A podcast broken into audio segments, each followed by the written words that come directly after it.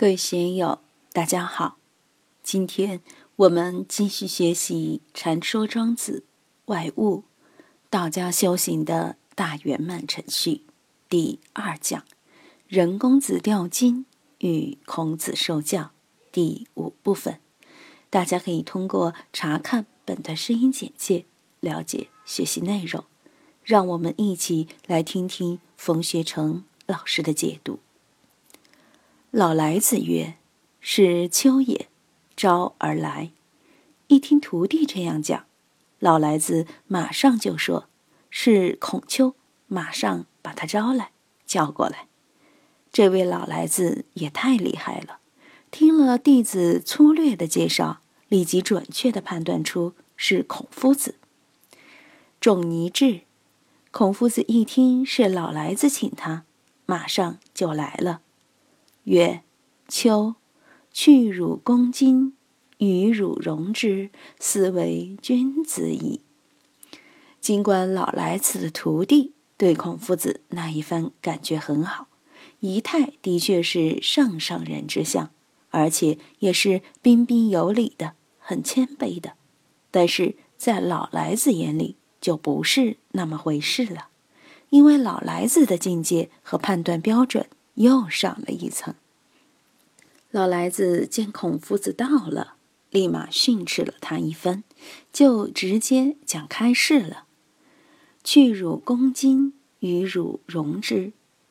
你还是很傲慢的，很骄傲的。你有傲慢心，你尽管做出一副谦卑相，实际上你内心是很高傲的。”你的眼光里面透露了你上知天文，下知地理，古往今来无所不知的这么一种感觉。你的气量、你的知识、你的智慧都不行。如果你把这些去掉，把你的礼这些东西去掉，思为君子。恭敬就是礼的一种表现，容之就是知识的一种广阔。仲尼揖而退，孔夫子恭恭敬敬地做了一个揖，退下来，然后猝然改容而问曰：“业可得近乎？”孔夫子是真正虚心的人，也是上根利器，一波则转的人，向后退了一下，然后重新收拾了自己的身心，猝然改容。包括面部表情都变了变，还是很谦虚的问：“业可得近乎？”《易经》里面说：“君子尽德修业，德需要尽，业需要修。学业也好，道业也好，事业也好，我们都需要更上一层楼。怎样使自己更上一层楼？我们每个人都关注自己如何更上一层楼。”搞企业的想企业更上一层楼，做学问的想学问更上一层楼，当公务员的希望职位更上一层楼，搞修养的希望自己的修行更上一层楼，这些都是业可得近乎？老来自曰：“夫不忍一世之伤而傲万世之欢，亦古惧也。”吾其略弗及也。老来子自有他的高见，这里就提出了一个很重要的观念：福不忍一世之伤。我们现在都希望庄严国土，利益众生，都希望国家好，老百姓好。在古代，都希望其君所行如尧舜，其相无不为伊尹、诸葛亮这样的。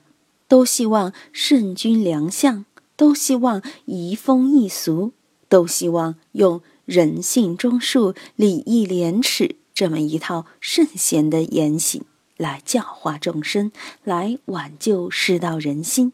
因为世道的确很糟糕，人心也的确很糟糕，大家都不忍嘛。面对着糟糕的世道和人心，怎么办？于是乎，就提倡圣贤之教，讲孔夫子的，讲佛祖的，对不对？对，因为你不忍一世之伤，但是正是因为搞了这个东西而傲万世之患，反而为社会留下了万世的灾祸。庄子屈切篇里说过：“世俗之所谓致知者，有不为大道积者乎？所谓至圣者，有不为大道守者乎？”齐国原是姜太公的地盘，是学周公之礼，讲仁义礼智信，循先王之道，玩得好好的。但是田成子一旦杀齐军而到齐国，不但把国土人民都窃去了，还把周公姜太公治理国家的方略和仁义礼智信一切一切全部打包偷了，并完整无缺的拿来运用。让自己的江山做得稳稳的，小的国家不敢提意见，大的国家也不敢去讨伐，因为齐国在春秋战国初年本来就是老大，谁敢去弄他？一提倡仁义礼智信，小人们、伪君子们、一些坏人、妖魔鬼怪都要披上仁义礼智信的外衣，所以佛祖也说。末法之事，狮子身上虫，但吃狮子肉。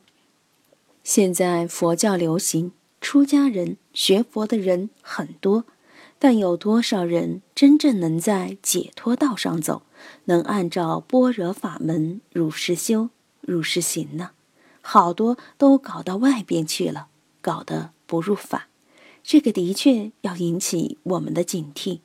我们提倡一个东西，本来是个好的东西，但恰恰为后人、为这些盗墓贼、为这些妖魔鬼怪提供了外衣，提供了脸谱。他们可以借用这个东西，在社会上招摇撞骗。庄子在批评儒家这方面是毫不客气的。我经常说，儒家在先秦时代是执政党，道家是在野党。在野党老是要向执政党提意见，执政党谈仁义礼智信，他就要抓住仁义礼智信引起的弊病、引起的麻烦，从反面来揭露，这样是那样不是，种种不是，不忍一世之伤会怎样呢？而傲万世之患，会留下万世的祸患。这一句也是道家学说评判儒家学说的一个关键之处。一古巨也，什么叫巨？就是孤陋、小知小见。你太执着于你的那点儿小知小见，无其略弗及也。你们自己实际没有大的谋略，没有对道上的体验，没有对大道的感觉。所以提了这么一些小知小见的东西，会以欢为傲，终身之丑。什么叫会以欢为傲？就是专门去取悦于人，取媚于人，搞一些讨好卖乖、阿谀奉承的事。终身之丑，无视终身的耻辱，给自己带来了耻辱。道家的道人是天子不得而臣。诸侯不得而有，自己在山林里面，在江湖里面过日子，不愿意与当政者为伍。这个社会永远是金字塔形的，金字塔尖就是那么几位，可以控制整个社会的资源。无论你搞仁义礼智信，搞这样搞那样，塔尖的人都是越来越太平。越来越享受，可以更好的享受全社会的资源。那么忠臣呢？前面说的关龙旁、比干、箕子之类的，一样很惨。这就是会以欢为傲，终身之丑。这是需要公务员们，包括现在的精英学者们留意的事。好多精英学者也是吹吹打打，搞这样搞那样，需不需要？也需要，但是一定要留意自己所提倡的会向对立面转化，更要留意反面的东西形成啊。忠民之行尽焉耳。忠民即中等智力的人，孔丘啊，你搞的这一套，不过也就是中等智力的人搞的。并非上上之人，因为上上之人不会去玩这个的。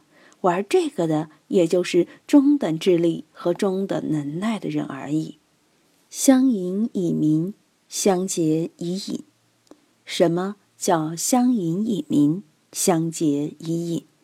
他们相互勾结，结党营私，互相隐瞒自己的隐私、自己的真实目的。他们互相包庇，互相吹捧，互相抬举，就是搞这一套。社会就是这样的，永远都是这样的。一千年以前是这样，一千年以后还是这样。今天就读到这里，欢迎大家在评论中分享所思所得。我是万万，我在成都龙江书院为您读书。